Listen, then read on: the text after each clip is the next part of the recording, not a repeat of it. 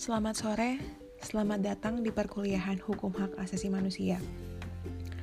Uh, sebelumnya mohon maaf atas keterlambatan saya mengupload materi perkuliahan untuk minggu ini dikarenakan karena ada masalah uh, teknis. Dan uh, seperti yang kalian ketahui, mulai minggu ini seluruh perkuliahan di Fakultas Hukum Unpar bahkan Unpar secara keseluruhan dilakukan secara daring atau online. Dan seperti yang telah saya sampaikan melalui pesan di IDE, awalnya saya hanya akan mengupload bahan dan artikel untuk dibaca, tapi kemudian saya mempertimbangkan juga rasanya akan lebih mudah untuk kalian memahami apabila saya membuat uh, rekaman suara agar sembari kalian membaca presentasi saya, kalian juga bisa memahami poin-poin di dalamnya. Sehingga sangat saya sarankan sembari kalian mendengarkan rekaman ini, kalian juga membaca file presentasi yang telah saya upload. Saya akan memberikan petunjuk apakah kita akan pindah slide, Eh, dan seterusnya saya akan membantu kalian untuk uh, mengikuti alur perkuliahan online ini. Uh, kemudian informasi yang penting juga adalah uh, informasi mengenai tugas yang akan saya berikan setiap minggu akan saya sampaikan melalui rekaman suara ini sehingga penting bagi kalian juga untuk uh, mendengarkan sehingga kalian tahu tugas yang saya berikan apa. Saya nggak akan uh, upload perintah tugas di portal IDE tapi kalian harus mendengarkan melalui rekaman suara ini. Oke, hari ini kita akan masuk dalam pembahasan mengenai instrumen hukum internasional atau perjanjian internasional mengenai hak asasi manusia. Saya yakin kalian sudah sedikit banyak mempelajari mengenai konvensi uh, konvensi yang saya maksud karena sebelum UTS saya sudah sempat memberikan tugas yang terkait dengan perjanjian internasional, uh, sembilan perjanjian internasional yang relevan sehingga harusnya tidak terlalu sulit bagi kalian mengikuti materi ini. Uh, untuk hari ini kita akan khusus membahas mengenai tiga instrumen hukum internasional HAM yaitu uh, ICERD, International Covenant on the Elimination of All Forms of Racial Discrimination, kemudian ICCPR, International Covenant on Civil and Political Rights, dan ICSER, International Covenant on Economic, Social, and Cultural Rights. Silakan menuju slide yang kedua.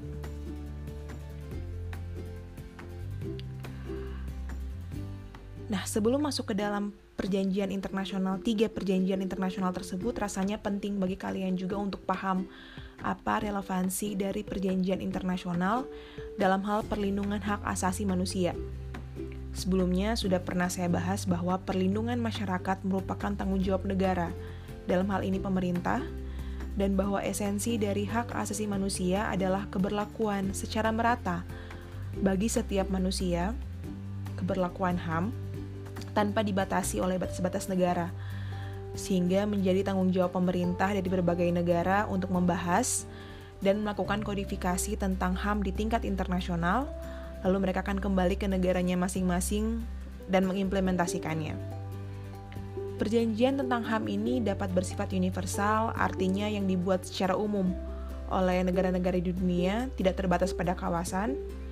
Ada pula yang sifatnya regional, atau khusus berlaku uh, di kawasan tertentu. Contoh untuk yang regional bisa kalian lihat dalam sistem Majelis Eropa atau Council of Europe yang mana mereka memiliki mekanisme penegakan HAM yang komprehensif, beberapa perjanjian-perjanjian yang sifatnya kawasan, namun hanya berlaku di negara-negara anggota organisasi Council of Europe tersebut serta negara-negara yang meratifikasi perjanjian uh, regional tersebut yang mana pasti hanya negara-negara di uh, kawasan Eropa. Nah, di dalam perjanjian-perjanjian internasional mengenai HAM, negara-negara yang telah menyatakan persetujuan terikat, baik melalui ratifikasi maupun aksesi, untuk ini saya nggak akan menjelaskan lagi ya perbedaannya, apa perbedaan ratifikasi dan aksesi, karena harusnya sudah sempat kalian pelajari di dalam mata kuliah hukum perjanjian internasional.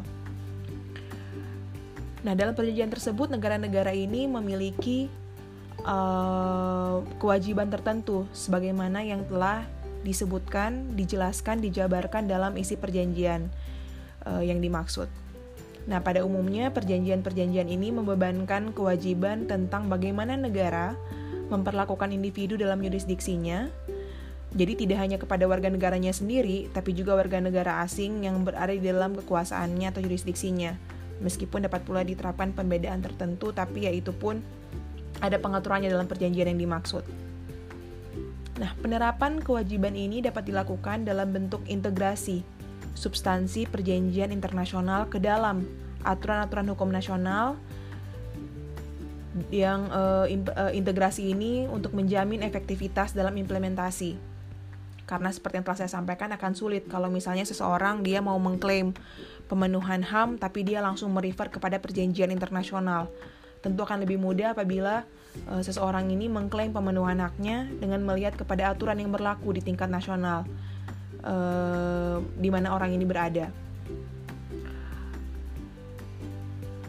Nah, integrasi ini juga menjamin pemerintah untuk melaksanakan kewajiban melakukan perlindungan HAM apabila ada yang melanggar antara uh, subjek hukum.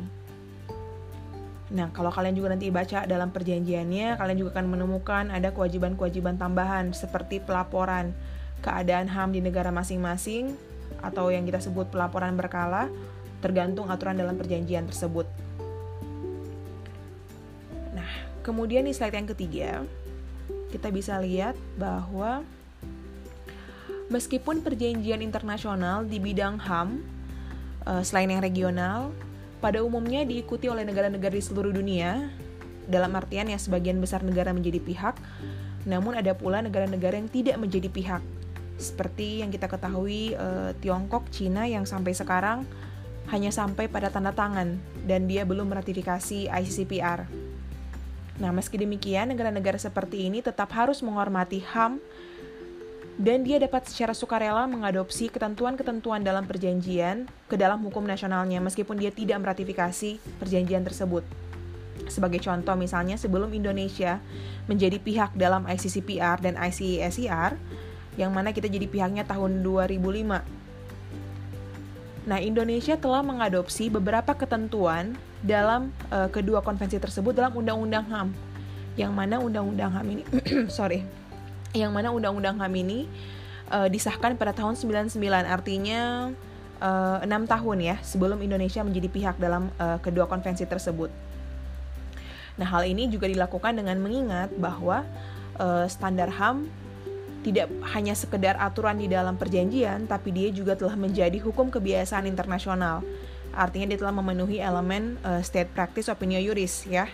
Dalam hubungan antar negara sudah banyak dilakukan atau setidak-tidaknya eh, materi-materi HAM ini telah menjadi prinsip hukum umum, artinya telah dipraktekkan secara internal oleh negara-negara. Uh, dalam artian misalnya kendati pun uh, Cina, Tiongkok belum meratifikasi ICCPR, tapi ketentuan di dalamnya seperti uh, jaminan fair trial atau presumption of innocence harusnya saya yakin telah dipraktekkan oleh uh, Tiongkok atau Cina di negaranya sendiri. Oke, slide selanjutnya kita masuk dalam pembahasan mengenai ICCPR. Nah, ICCPR atau yang dalam bahasa Indonesia disebut Konvensi Internasional tentang Hak-hak Sipil dan Politik diadopsi pada tahun 1966 dan mulai berlaku pada tahun 1976 setelah jumlah minimum ratifikasi dan prasyarat waktu terpenuhi.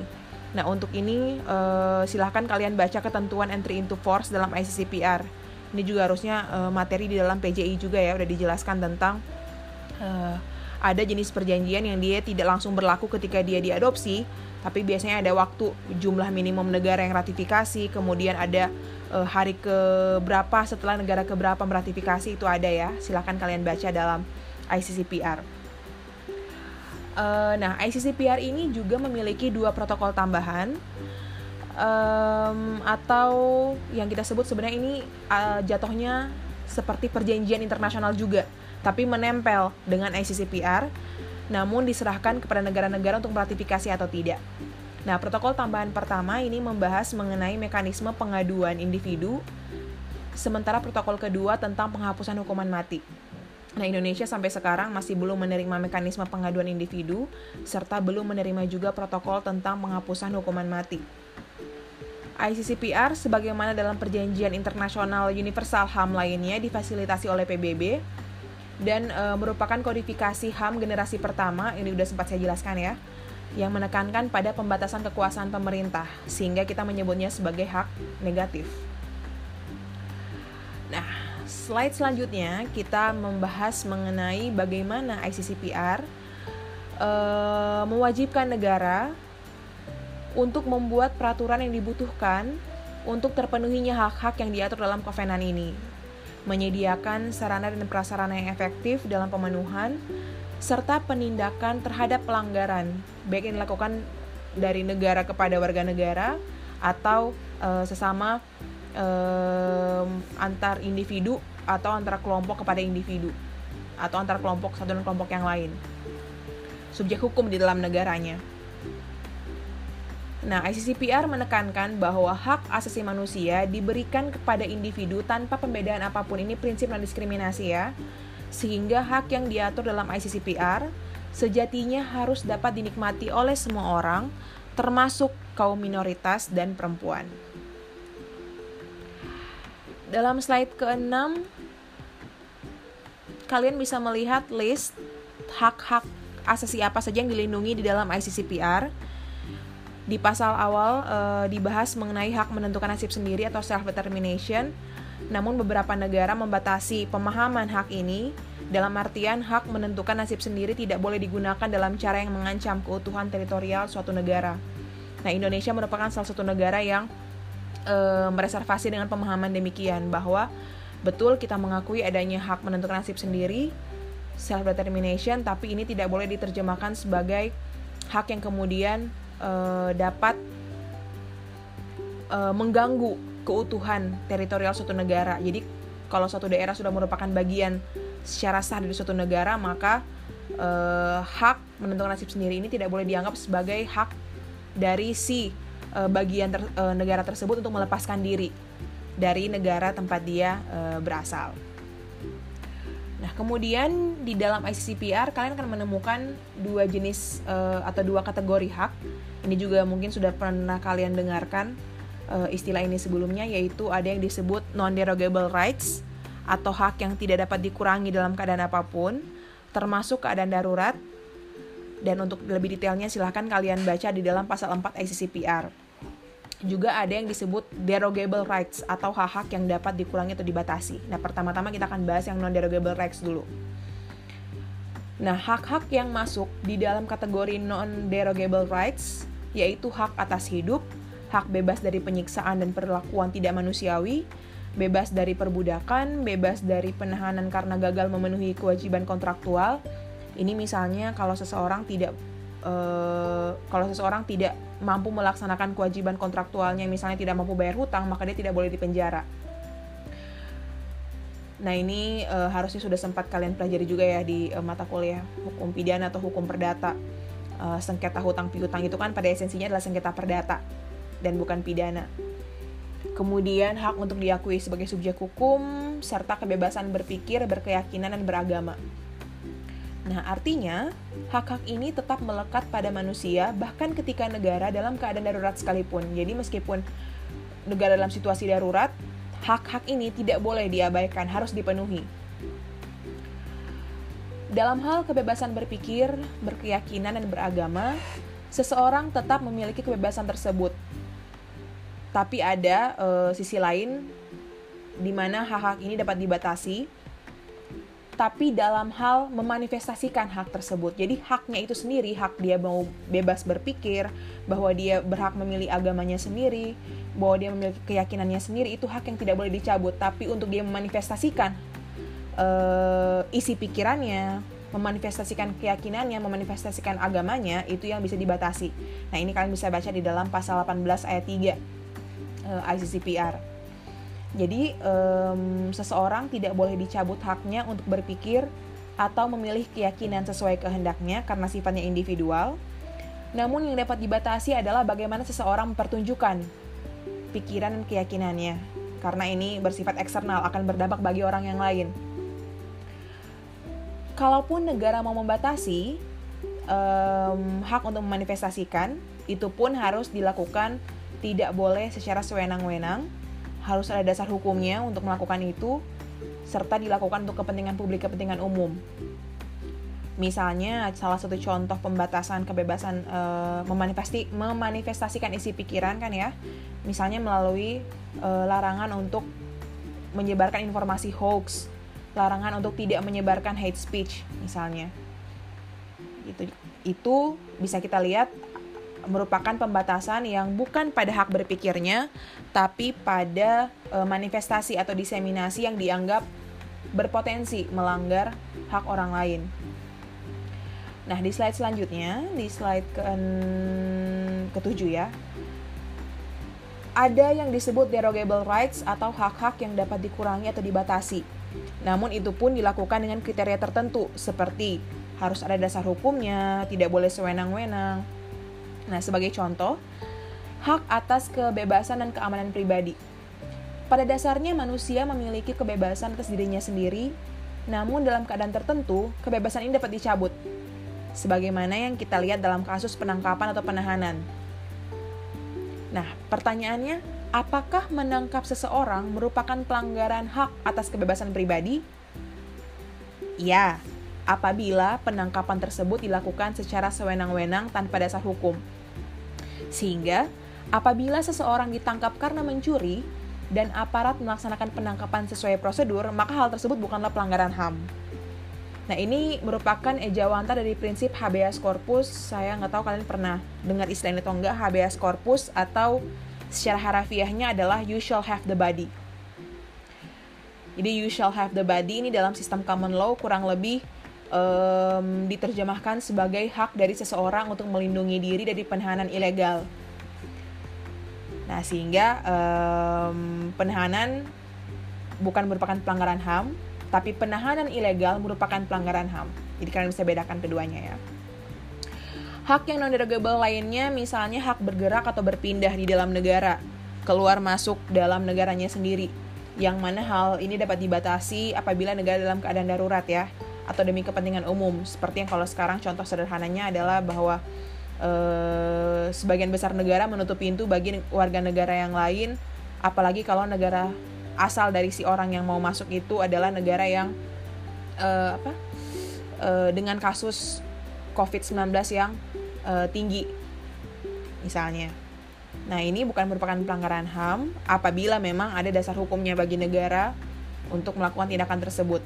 Dan itu pun tidak boleh um, dilakukan atas dasar sentimen rasial, ya tapi lebih kepada kepentingan umum, memang ada kebutuhan darurat yang menyebabkan negara harus mengambil tindakan tersebut. Nah, kalian bisa melihat dalam slide ini ada poin tentang hak atas keadilan prosedur hukum atau due process, presumption of innocence, fair trial. Nah, mungkin muncul pertanyaan, apakah dengan demikian hak atas keadilan ini bisa dikurangi atau dibatasi atau menjadi tidak penting? Nah, meskipun hak keadilan prosedur hukum ini um, tidak masuk ke dalam kategori non-derogable rights, bukan berarti bahwa negara kemudian didorong untuk tidak memenuhi hak ini. Begitu pula hak yang lain ya, bahkan uh, hak berkumpul secara damai, berserikat, bukan berarti karena hak-hak ini masuk ke dalam derogable rights, terus kemudian kita menganggap ini menjadi nggak penting. Semua hak itu penting, tapi memang ada eh, keadaan-keadaan di mana bisa dilakukan pembatasan. Nah, khusus untuk hak keadilan prosedur hukum ini, ke uh, Komite HAM telah menyampaikan bahwa meskipun ini tidak masuk dalam kategori non-derogable rights, namun jenis hak ini harus diperlakukan seperti derogable rights karena hak ini secara khususnya menjamin terpenuhinya hak-hak lainnya. Khususnya ketika subjek hukum ini akan berhadapan dengan proses hukum. Nah, sifat non-derogability atau dapat dikurangi itu harus dilihat secara sempit. Dan kalaupun memang negara tidak dapat memberikan, negara mau membatasi, maka harus ada alasan yang kuat serta kompensasi bagi pihak yang dirugikan. Nah, ini rasanya menarik juga kalau ada yang mau membahas menjadi uh, skripsi. Oke, okay, selanjutnya adalah tentang masih tentang hak-hak uh, asasi yang dilindungi dalam ICCPR yang mana sifatnya dapat dibatasi Um, namun sekali lagi negara tetap didorong untuk memenuhi hak ini. Hak atas kebebasan dari diskriminasi, hak minoritas, serta persamaan di hadapan hukum juga sifatnya sebenarnya sama ya, seperti hak untuk fair trial. Bahwa meskipun tidak masuk dalam non-derogable rights, namun, uh, namun sorry, ini adalah hak yang esensial. Ya semua hak esensial ya harusnya dan uh, negara harus punya alasan yang sangat kuat kalau memang dia mau membatasi uh, terpenuhinya hak-hak ini dan pembatasan itu pun sekali lagi harus berdasarkan uh, aturan yang berlaku. Kemudian memang ada keadaan genting darurat serta kepentingan umum yang hendak dilindungi. Gitu. oke slide ke-9 membahas mengenai pidana mati. Nah pidana mati ini juga mungkin muncul pertanyaan uh, kalian bahwa ini kan sebenarnya pelanggaran hak hidup kan ya sebenarnya pada esensinya. Namun di ICCPR sendiri di dalam pasal mengenai hak hidup dia telah mengatur bahwa uh, untuk negara-negara yang masih memperlakukan hukuman mati harus menghormati syarat-syarat seperti misalnya harus dijatuhkan pada keadaan yang sangat serius makanya dia menyebutnya most serious crimes. Bahkan kalau cuma sekedar serious crimes saja tidak cukup harus most serious crimes. Kemudian e, mekanisme banding harus tersedia tidak boleh dikenakan pada anak di bawah 18 tahun serta tidak boleh juga bagi perempuan hamil selanjutnya slide ke-10 mengenai dua protokol tambahan dari ICCPR. Nah, protokol pertama ini membahas mengenai komplain individu yang nanti lebih detailnya dijelaskan di uh, materi mengenai mekanisme pemantauan. Sedangkan protokol kedua membahas mengenai penghapusan hukuman mati dan uh, pengecualian pembolehan untuk reservasi aturan dalam protokol ini hanya jika penjatuhan hukuman mati itu dikenakan bagi ke, uh, pelaku kejahatan militer yang sangat berat di masa perang. Oke, okay, ICCPR sampai di sini. Kalau kalian misalnya ada punya pertanya pertanyaan, silahkan uh, diajukan melalui uh, kontak yang telah saya sampaikan di uh, pesan yang saya kirimkan ya, baik melalui email, uh, melalui WhatsApp misalnya. Tapi saya sangat menyarankan ya kalau boleh lewat uh, email saja kalau memang ada pertanyaan. Nah, selanjutnya kita masuk ke slide 11 mengenai ICE-SCR atau Kovenan Internasional tentang Hak-Hak Ekonomi, Sosial, dan Budaya yang diadopsi pada 1966 dan berlaku pada 1976. Nah, ICE-SCR ini hanya memiliki satu protokol tambahan, yaitu mengenai pengaduan atau komplain individu. Sama seperti ICCPR dan Perjanjian Internasional Universal HAM lainnya, ICSCR juga difasilitasi oleh PBB dan merupakan salah satu dari tiga dokumen inti International Bill of Human Rights. Jadi International Bill of Human Rights itu tiga dokumen ini ya, UDHR, ICCPR, sama ICSCR. Namun berbeda dengan ICCPR, ICSCR ini memuat hak yang sifatnya positif. Kalau ICCPR kan hak negatif ya. Artinya kalau hak positif justru pemenuhannya membutuhkan intervensi aktif dari pemerintah dan berbeda juga dengan ICCPR, pemenuhan hak-hak di dalam ICCPR ini dapat bersifat progresif. Nah, kalau ICCPR pemenuhan hak-haknya itu harus saat itu juga. Jadi kalau hak hidup ya ya harus diberikan saat itu juga, hak berpikir ya harus diberikan saat itu juga. Gitu. Uh, sementara kalau hak-hak dalam ICCPR dia bersifat progresif, artinya dapat dipenuhi secara bertahap dan tidak mempermasalahkan selama negara melakukan upaya terbaik atau best effort ketika negara tersebut punya keterbatasan sumber daya. Gitu. Oke, slide selanjutnya membahas mengenai bagaimana negara melaksanakan kewajiban dalam ICSCR. Untuk terpenuhinya hak-hak dalam ICSCR secara efektif, negara-negara diwajibkan untuk mengupayakannya baik secara individual ataupun melalui kerjasama dengan negara lain dalam pengelolaan sumber dayanya. Nah, dengan tujuan agar hak-hak yang diatur dalam ICSCR dapat diberikan kepada semua orang tanpa diskriminasi dengan alasan apa pun. ICSCR tidak mengenal kategorisasi non-derogable dan derogable rights seperti ICCPR, tapi secara umum mengatur bahwa kalaupun mau melakukan pembatasan hanya dapat dilakukan sama berdasarkan hukum dengan memperhatikan jenis hak yang hendak dibatasi, jadi derajat uh, apa namanya uh, kebutuhan sesuai jenis hak serta ada tujuan kesejahteraan umum. Nah, bagi negara berkembang, hak bagi warga negara asing di negaranya dapat dibatasi, tapi ya itu juga tidak boleh sewenang-wenang. Dengan pertimbangan bahwa e, terhadap HAM secara umum serta perekonomian nasionalnya, maaf.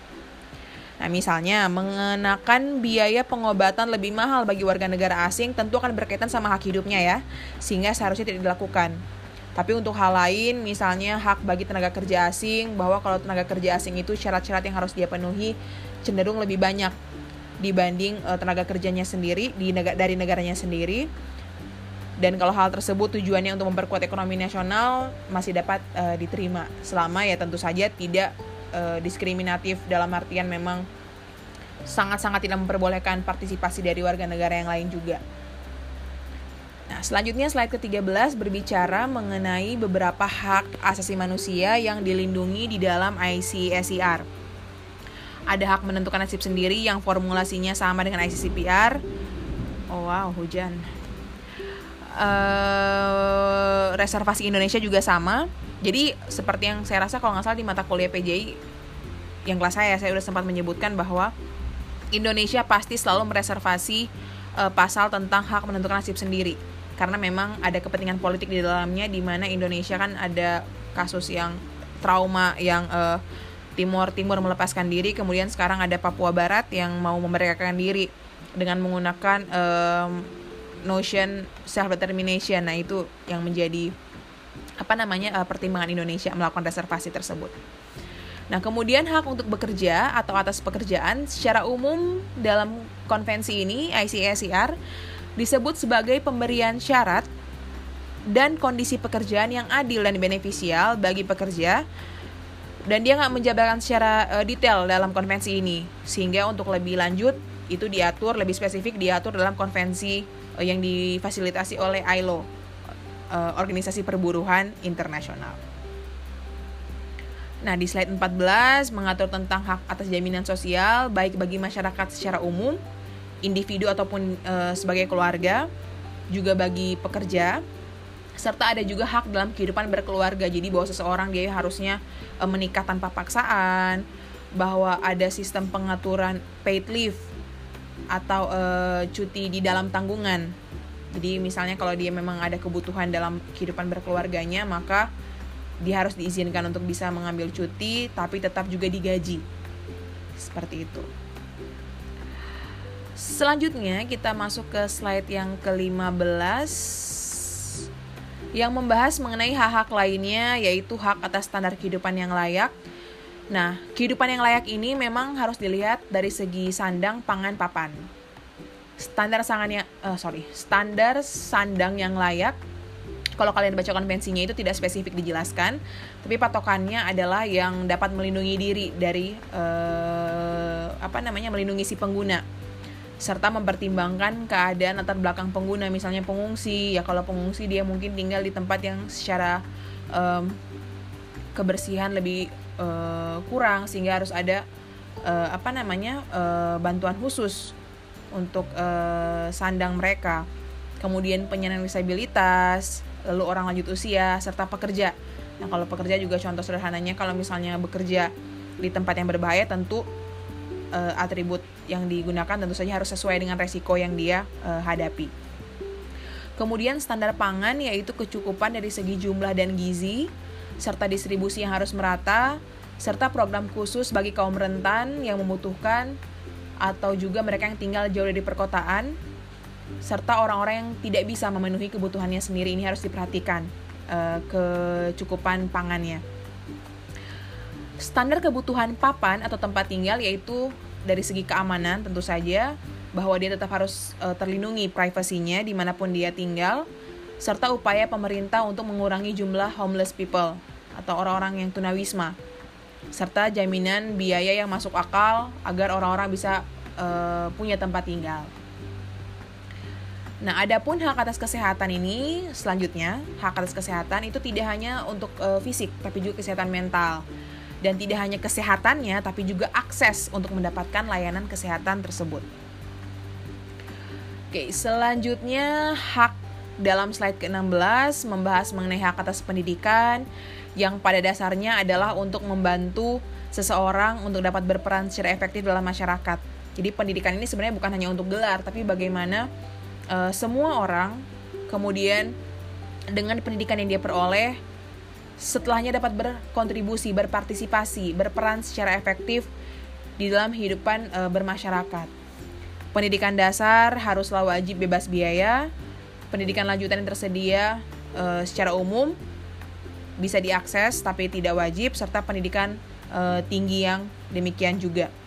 Artinya pemerintah menyediakan solusi agar meskipun tidak uh, wajib tapi pendidikan lanjutan dan pendidikan tinggi ini dapat dicapai oleh semua orang. Misalnya dengan menyediakan beasiswa seperti itu. Materi yang diberikan dalam pendidikan itu pun harus memuat penghormatan terhadap lingkungan, eh, penghormatan HAM serta menjunjung perdamaian jadi tidak pecah belah. Ada pula hak partisipasi dalam kebudayaan, bahwa setiap orang berhak memanifestasikan kebudayaannya, menikmati kebudayaannya, berperan dalam kebudayaannya. Dan apabila suatu kebudayaan ini menghasilkan sesuatu yang bernilai komersil, maka uh, si uh, seseorang ini dapat mengklaim benefit yang dimaksud. Gitu. Jadi misalnya contoh sederhananya kalau misalnya uh, jual kain ulos misalnya. Nah, desain-desain ini ya orang bisa memperjualbelikan karena itu uh, apa namanya hak untuk mengklaim benefit dari uh, kebudayaan. Oke, selanjutnya slide ke-17 itu tentang protokol tambahan mengenai komplain individu. Mirip sebenarnya dengan ICCPR, yang lebih detailnya akan saya jelaskan di uh, materi mengenai pemantauan HAM. Oke, slide ke-18 membahas mengenai perbedaan ICCPR dan ICSIR yang sebenarnya kalau kalian mengikuti pembahasan ini sudah sempat saya jelaskan sebelumnya. Dan lebih enaknya lagi kalau kalian bisa mengidentifikasi lebih jelas itu dengan mengkaji. Hak-hak apa sih yang diatur dalam hak sipil politik dalam ICCPR, hak apa sih yang diatur dalam ICSIR. Nah, adapun apabila hak sipil politik nggak terpenuhi, si pihak yang dirugikan itu dia bisa menuntut di pengadilan. Contoh sederhananya kan misalnya kalau ada penangkapan semena-mena kan kalian bisa ya menuntut oh ini penangkapannya ilegal. Sementara untuk hak ekonomi sosial budaya pada esensinya itu nggak bisa diajukan ke pengadilan. Ya at least saya belum menemukan uh, adanya gugatan seseorang uh, yang menganggur kemudian dia menggugat ke pemerintah karena dia menganggur. Nah, mungkin tapi e, mekanisme yang lain bisa dipakai untuk masalah yang menyangkut kepentingan umum, masalah sosial yang menyangkut kepentingan umum mungkin bisa diajukan class action meskipun hal ini memang tidak diatur di dalam ICSIR. Nah, maksud dari hak sipil politik bersifat non-ideologis itu artinya terlepas dari ideologi negara tersebut, hak-hak di dalamnya harus terpenuhi.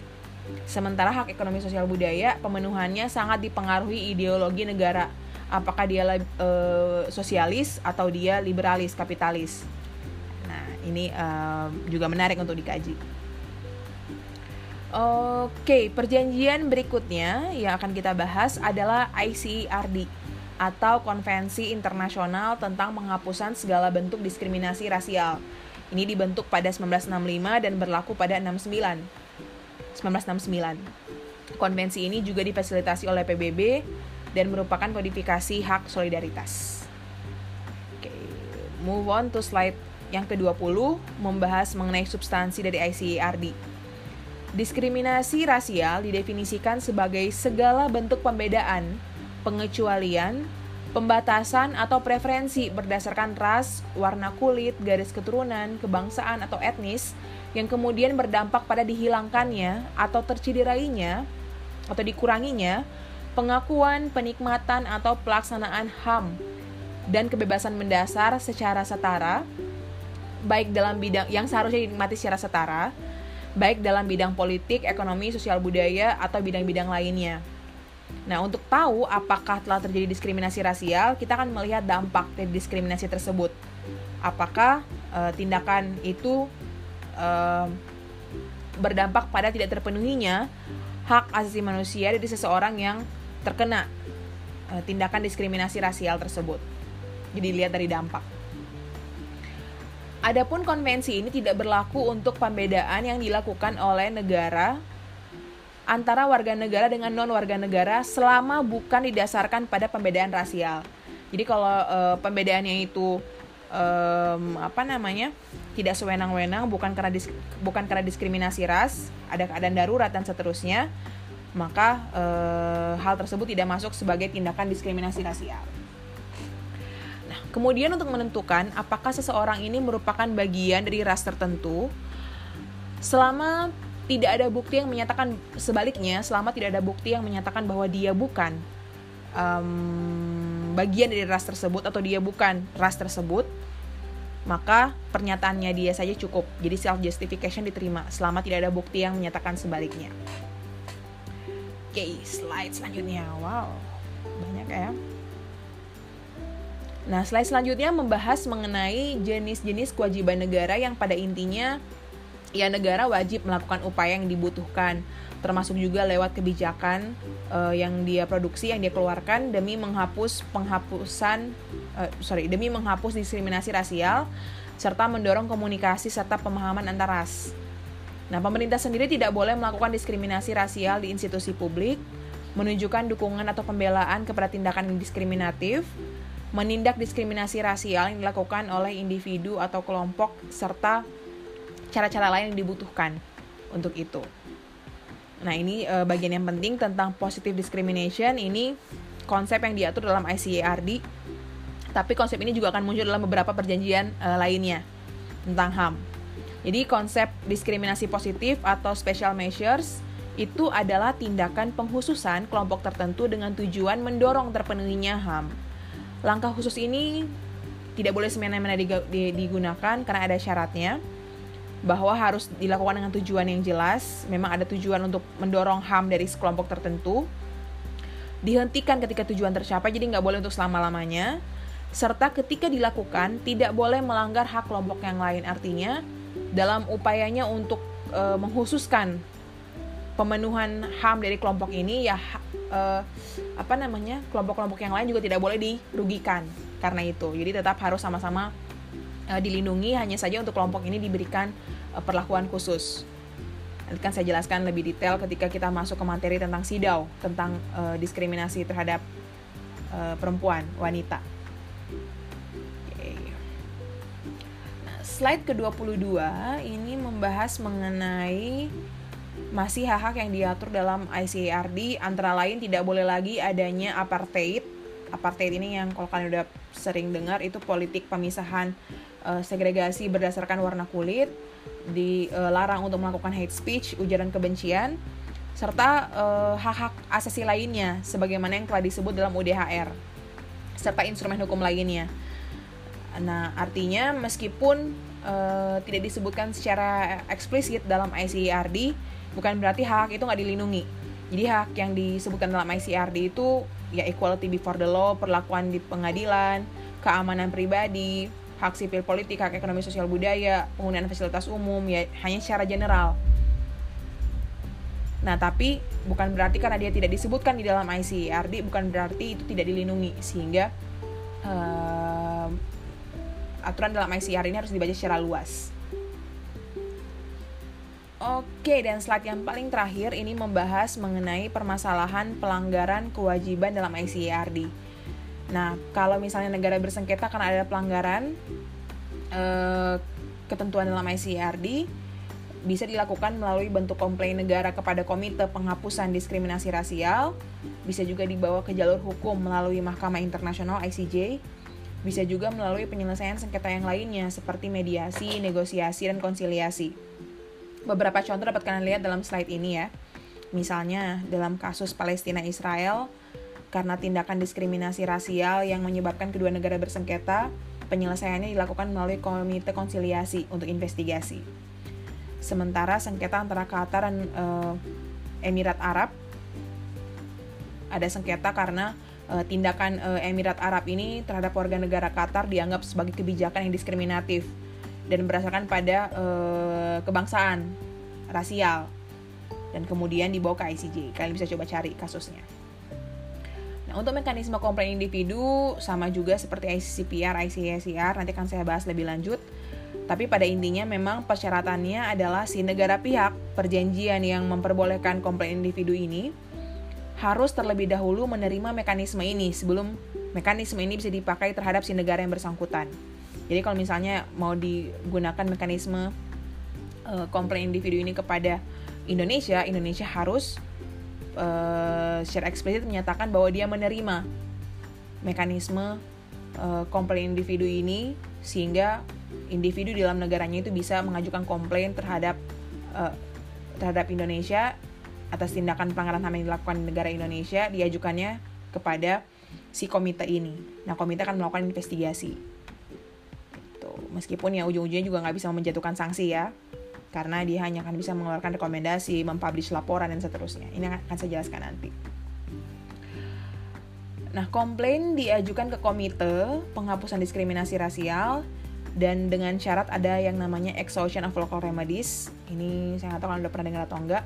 Jadi exhaustion of local remedies ini pada esensinya adalah semua langkah di tingkat nasional harus sudah ditempuh, tapi nggak mendapatkan hasil. Jadi kalau mau dibawa ke mekanisme individual complaint, si apa namanya uh, pihak yang mau mengadu ini harus dipastikan bahwa dia sudah menggunakan semua fasilitas mekanisme di tingkat nasional tapi dia nggak mendapatkan hasil. Barulah dia melaporkannya ke komite. Kemudian laporannya itu tidak boleh anonim. Jadi harus uh, jelas identitas pelapor. Oke, demikian materi untuk pertemuan di minggu ini, pertemuan daring minggu ini. Lebih lanjut saya sangat menyarankan kalian untuk membaca ICCPR, ICACR dan ICARD. Kalian bisa mereview kembali slide yang saya sampai uh, apa slide yang saya upload. Terus kemudian kita bisa kalau misalnya masih ada pertanyaan silahkan ditanyakan eh, melalui uh, jalur yang telah saya sediakan. Jadi bisa melalui IDE, bisa juga melalui email saya. Kalau sangat genting barulah kalian bisa kontak saya di WhatsApp ya. Oke, yang pengumuman yang penting selanjutnya juga mengenai tugas.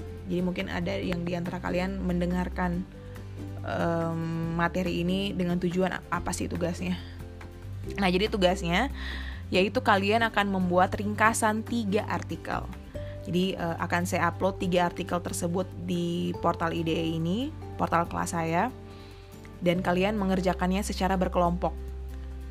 Tiga artikel di, uh, diringkas dikerjakan berkelompok, satu kelompok itu maksimal tiga orang. Dan hasil meringkas tersebut dibuat dalam bentuk presentasi PowerPoint, jadi bukan dalam bentuk um, narasi Word ya, dibuat dalam bentuk PowerPoint. Jadi hasil ringkasan tersebut dibuat dalam bentuk PowerPoint. Jadi satu PowerPoint ini memuat ringkasan dari tiga artikel yang saya um, upload nanti. Dan uh, untuk membantu kalian mencari anggota kelompok, silahkan kalian gunakan fasilitas grup chat di portal IDE kelas uh, hukum HAM saya. Dan kalau misalnya ada hambatan, silahkan uh, dikontak ke saya. Ada pertanyaan mengenai tugas, silahkan kontak ke saya.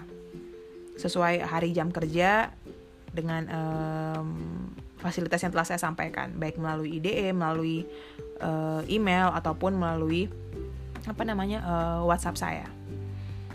Nah, tugas paling lambat saya terima di hari Senin 6 April 2020 pukul 12 siang.